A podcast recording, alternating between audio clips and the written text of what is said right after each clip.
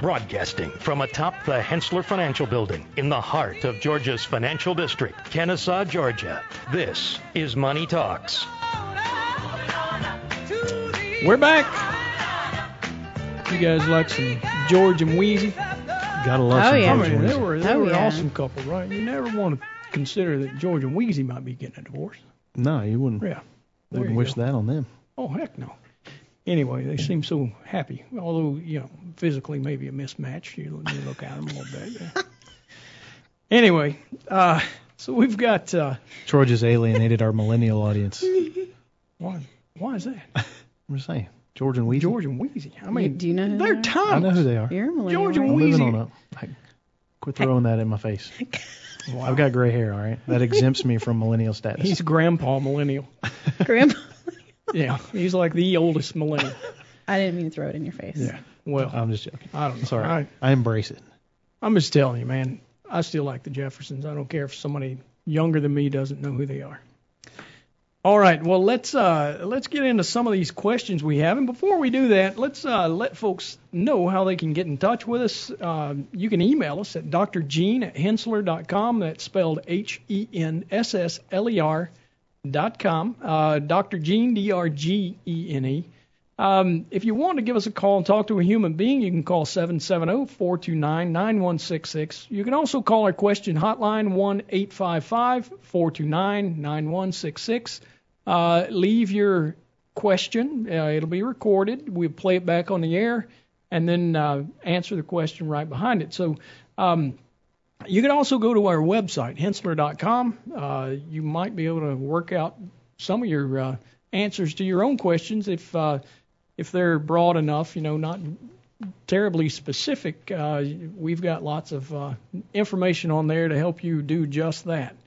So, guys, uh, let's go to our good friend Bill Murray, who says, My father is age 92, spending down his assets for nursing care expenses. His portfolio consists of 84% Vanguard's total stock market index, VTSAX, as well as 16% Vanguard real estate index. Uh, the real estate index is a taxable account. Year to date, his real estate index is down 10%, while the broad market is up 3%. I know all that changed maybe this week. Uh, in the meantime, after you've sent us the question, but uh, says, should we keep the real estate or sell it in order to buy something else? Maybe Vanguard Global X US REIT, um, maybe something entirely different. So uh, before I get into the details of um, any of that, Casey, surely you have an opinion on just how exactly we ought to do. Yeah, let, let's this. let's go to the uh, the firm philosophy, the 10 year rule. Um, I mean, if, if he's drawing down the assets, then I would think there is a need for some fixed income in there somewhere. Um, you know, he's currently allocated 100% in growth investments. It looks like so. Um, based on that, uh, something entirely different would be putting some allocation of fixed income based on how much money Sure. we think he's going to need in the next 10 years. And the reason we do that is because of volatility. It's uh, the change in price in the assets that you hold. Uh, obviously, equities or stocks uh, can be very volatile. Just as we came into this, you know, this uh, show today talking about how the market was up almost eight percent at one point this year, this very short two-month-old year. Uh, we've since lost ten percent. Uh, we rallied back a little bit, and we're losing it again today. I mean, this is volatility. This is the kind of stuff that, uh, while none of us embrace it as investors, uh, we all understand that it happens. Uh, you just don't want to be stuck in a position where we get to a, you know 2008 and the market's down 50 percent and you got to go sell to cover your living expenses. Exactly. And, uh, you know, if, if a 92 year old individual has 16% of their assets in even in real estate and they've fallen so hard, you know, 10% year to date, uh, you know, it's, uh, uh, here's my take on it from an investor point of view as well. Just raw investments, thinking about exactly what's driving real estate lower. It's, uh, as we talked earlier, a lot of it is interest rates. Interest rates, and uh, what what is expected for the rest of the year? Interest rate increases. Uh, you know, we just said the options market tells us we've got three more to come this year. Um, whether that comes true or not, uh, I will assure you that uh, one or the other of those two funds is going to get beaten up. So, you know, if we decide that we're going to pull the plug on interest rate uh, increases, what does that say? That says the economic fundamentals have fallen apart so badly uh, that how much more hope is left in the stock market. Right. That's Either the thing. way, I Either mean, way, you're in trouble with the real right. estate. Well, and the Vanguard total stock market has been up generally, just given what the It market's has. done. So you Yeah. could trim some from there, put that into fixed income, sell Sure. the real estate, take your loss, and invest it in something you think is going to rebound. Right. Yeah. Yeah, So, I mean, you know. it says it's in a taxable account, so that's a, definitely a, something to look at. Sure, so you can offset Yeah. some of the gains Offset. of selling to go to bonds a little bit for Right. your withdrawals. Yeah, we don't know what his basis is in the real Sure. estate, even though it's down 10% year to date. Fair. Who knows when he bought it? But yeah, yeah, and it could be in a retirement account too. That's not really laid out, right? Yeah, it says it's in a taxable account. Oh, okay. I'm sorry. I, I missed that part. Maybe But- I should read a little better. I, I you was read the, person- question out loud. I was I'm pretty sure you should it, listen better. Maybe I should listen to myself. Listen to yourself. Yeah. Wow. I get a rebuke in the middle of an answer. How about that? Thanks, Casey. At least May you're I have arguing with another? yourself. I'm sure it's not the first time. Well, probably probably not Probably the won't first be the time I haven't either. listened to myself as I was saying something either. All right, so uh, moving on. Now that I've taken that beating, um, we do have a question here on our question hotline, and uh, why don't we just go on and do that one? Here we go. Hey, my name is Jason, and NVIDIA keeps making the news headlines on my newsfeed. Quickly looking at it, it seems like just another, another tech stock. Is there something special about this I should be watching? Jim Cramer likes it, but he also said Intel is cheap right now. Thanks. Yeah, well, uh, Jim Cramer says a whole lot of things. Bye, In bye, fact, bye. Yeah, he, he'll tell you that about one one day and maybe sell the next day. It's uh, you know, I, That's I'll what this it, show is missing is some hotkeys. We need some sound effects Well, and we've crazy few. explosions and whatnot. Yeah, I'm sure that would make it a whole lot better. I'm telling you. Uh, yeah, nothing like having a noisemaker that seconds as a radio show, right? anyway, uh, when I look at the two companies, yes, absolutely. We're talking about, um, you know, two companies, technology, they're not new. Um, long-term growth expectations on NVIDIA, 12.67. You look at earnings growth over the past five years, they're up 33.7%. You look at uh, Intel, which uh, you know we like this company, especially for the fact that it's got a, a good solid dividend. Growth uh, expected a good bit lower, eight and a half percent uh, over the past ten or five years. Uh, earnings have grown at about 10%, so the growth story is not quite as good. Um, but then you look at uh, the fact that it does have a dividend, 2.6% dividend thereabouts, uh, and it's covered 2.4 times by the earnings. Uh, I really like that. Uh, Nvidia, not to be shorted, does actually pay a little dividend, 0.27% yield, uh, covered very well, 6.5 times, but it's not hardly enough dividend to talk about the fact that you get a dividend. So uh, uh, overall, I guess uh, you know it, it depends on um, what you're looking what you're looking for. I think if you're looking for something that looks more reasonably priced, I'd go with Intel for sure. Um, Nvidia still in the game, doing lots of uh, interesting things with uh, some of their uh, video chips and, and that sort of thing. But uh, you know, when I look at the the basic fundamentals on the company, I would, uh, if I'm telling you to buy one and not the other, I'm going to tell you every time buy Intel, avoid Nvidia. Does NVIDIA meet our criteria? They do, yeah, both of them do. They're they're both uh, pretty solid companies. You know, their uh, earnings quality is is uh, within our our uh, standard. Um, you know, like I say, uh, the biggest thing that I like, it's pretty rare to find a uh, tech stock that pays you a pretty solid dividend. Uh, we do recommend it in our equity income portfolio, so uh, it's uh, it's in that group, uh, a portfolio that actually has done quite well for quite a while now. So uh, uh, it's pretty widely loved around here. So, uh, guys, we've got enough time probably to get another question out here. If you would like, we can talk about Beverly from Ball Ground, uh, who says, I turned 70 and a half in January 2018. Uh, I understand I need to start taking my RMDs. Uh, that's required minimum distribution in 2018. Saw an article that said uh, use your age uh, as of December 31 to determine the divisor from the life expectancy tables. Man, is that ever confusing, huh? Uh, since I will be 71 on December 31, 2018, will I use the divisor for age 71 or the divisor for age 70? Uh, my age on December 31, 2017. In the same article, an advisor was talking about a man with the same issues, turning 70 and a half uh, in 2018, and said he, he needed to take two RMDs in 2018. I'm assuming one for the age 70 divisor and one for 71. Here's your question, Casey. You've been waiting on this? Yeah. This Do good. I need to take two RMDs? Which divisor am I supposed to use or a single RMD? I want to make sure I'm not penalized. Very important point, right? Uh, for uh, not taking the correct amount, and I don't want the taxes to be impacted on uh, two RMDs if I can avoid it. So, what's your advice? So I don't know if I've got time to answer the whole question. I'll, I'll tell you the penalty penalty part is key because the if you don't take the right amount, the penalty is 50% on the amount that you don't take. So You did some math behind this, right?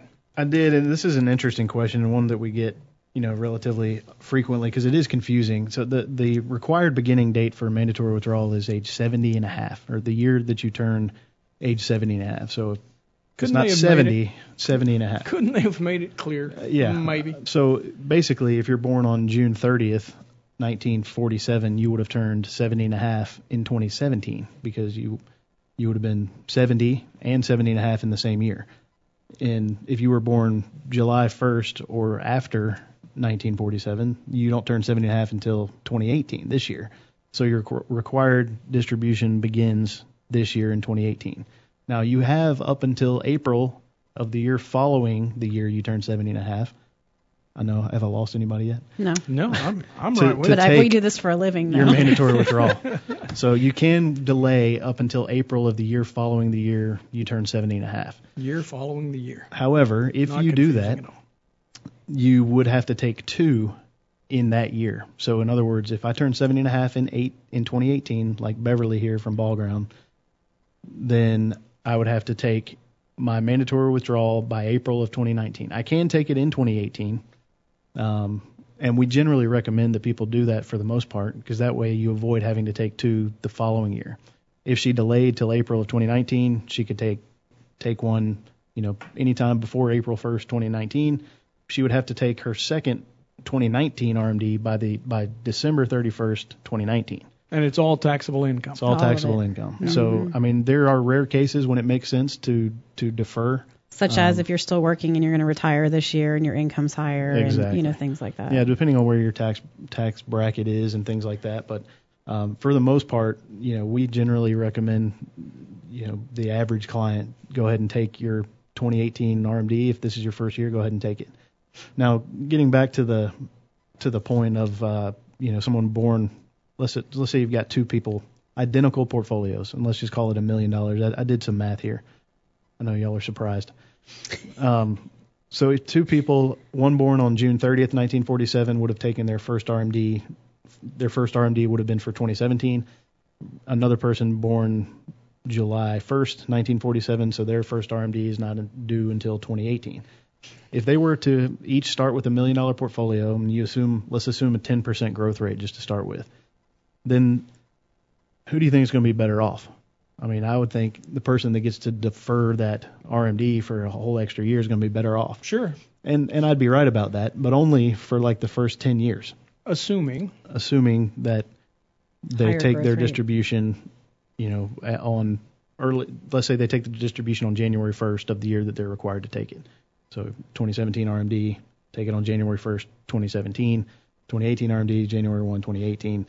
If you do a, just a, a linear growth, 10% a year, you know, the break even point is at age 79, so about you know, nine years, nine, ten years um, before you break even, and then it flips on you. So then the person who actually uh, took their RMD earlier, so the person born before June 30th uh, in 1947 would be better off after that until it flips again, like in you know age 108. 108. Yeah. Ripe So- old age of 108. Now that all, a lot of that has to do with the growth rate. I mean, if you assume a lower growth rate, then the the period of time where the person who delayed taking their RMD uh, is better off is longer. So if Right, you make and- it five percent, Don't you, know, figure that that's what exactly has happened? The, the IRS put this chart together, assuming that the growth in that retirement account is it going to be lower. Around what did you did you come to a number that? Yeah, I mean, if you if you drop it all the way down to about two percent, um, there's really no no point.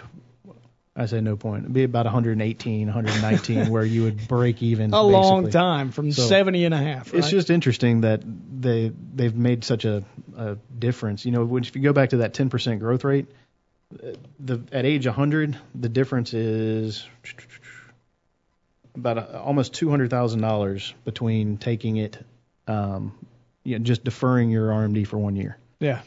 So So basically, what you're telling me, Casey, as a self-avowed finance geek, is that the IRS put together this chart based on about a two percent growth rate, and they assumed that the person that took theirs later would never be worse off than the one who had to take theirs earlier. Yeah, I mean, I, I don't know if that. I assume that probably factored in. I, I, they're clearly using a much lower expectation for growth than 10%. Um, I mean, and 2% is what gets you down to. I would think they would they would want to equalize it relatively. Uh, I mean, across the board. If you get people born one day apart, uh, it, it seems strange that they could be impacted that much just on when they're forced to take their distributions. But Interesting. that's uh, that's And you, my and you could figure out what the government for the was thinking too. That's I don't know about that. Yeah, well, did you say you could decipher whether the government was thinking or not? Is that what I heard you say, Sean? they well, I know yeah. the answer to that. yes, they're not. Okay. Well, uh, there was obviously some thought put behind that. No, there's probably people a lot smarter than I am that put these charts together, and they're Oh, called yeah. actuaries. But Yeah. I was right. going to say that you have to take 10 tests to do that. Yeah, no doubt.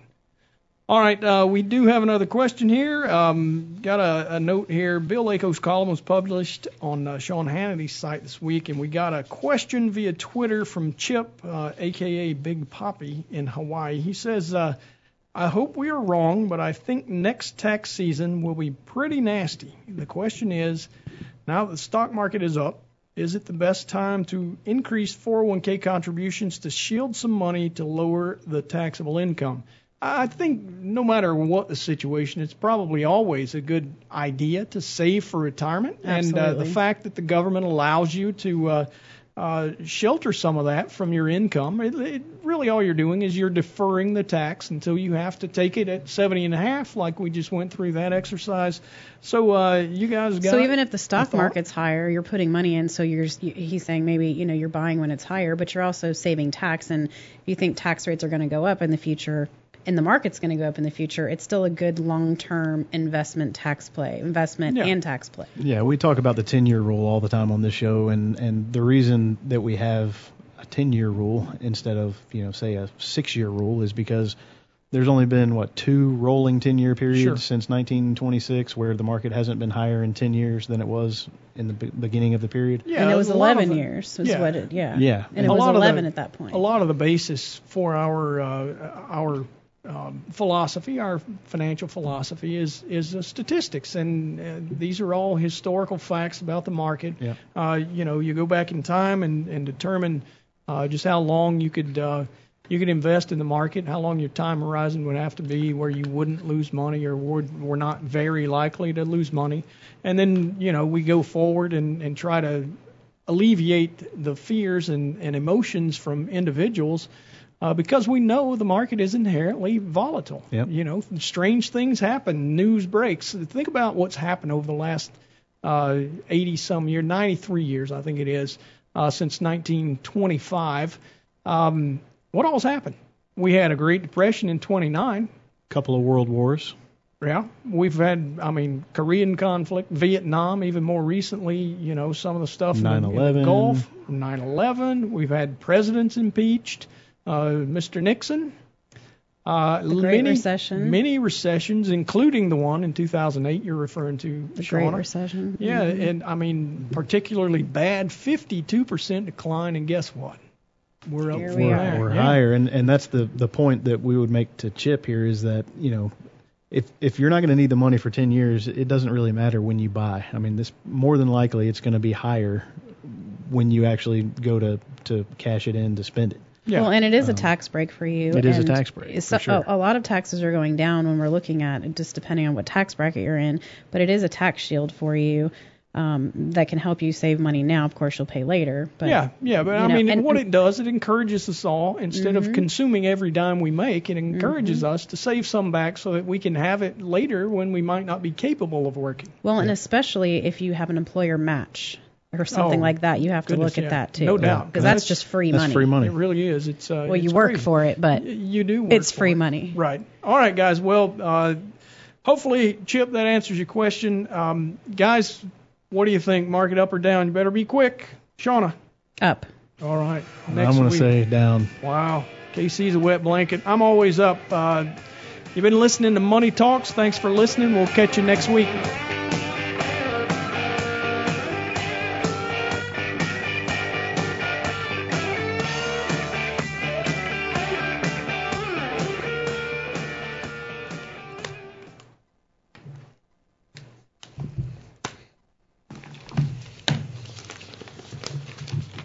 There you go. I feel like I'm in a meat locker.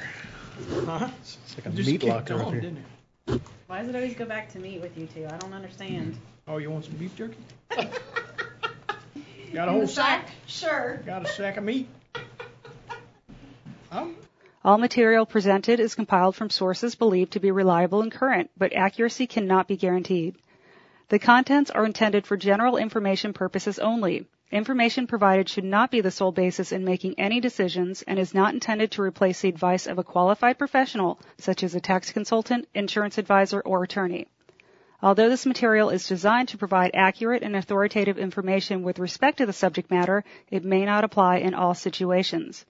This is not to be construed as an offer to buy or sell any financial instruments. It is not our intention to state, indicate, or imply in any manner that current or past results are indicative of future profitability or expectations. Portfolio holdings discussed are subject to change. There is no guarantee that in the future these securities will be held in Hensssler accounts. As with all investments, there are associated inherent risks. Please obtain and review all financial material carefully before investing. Hensssler is not licensed to offer or sell insurance products. This overview is not to be construed as an offer to purchase any insurance products.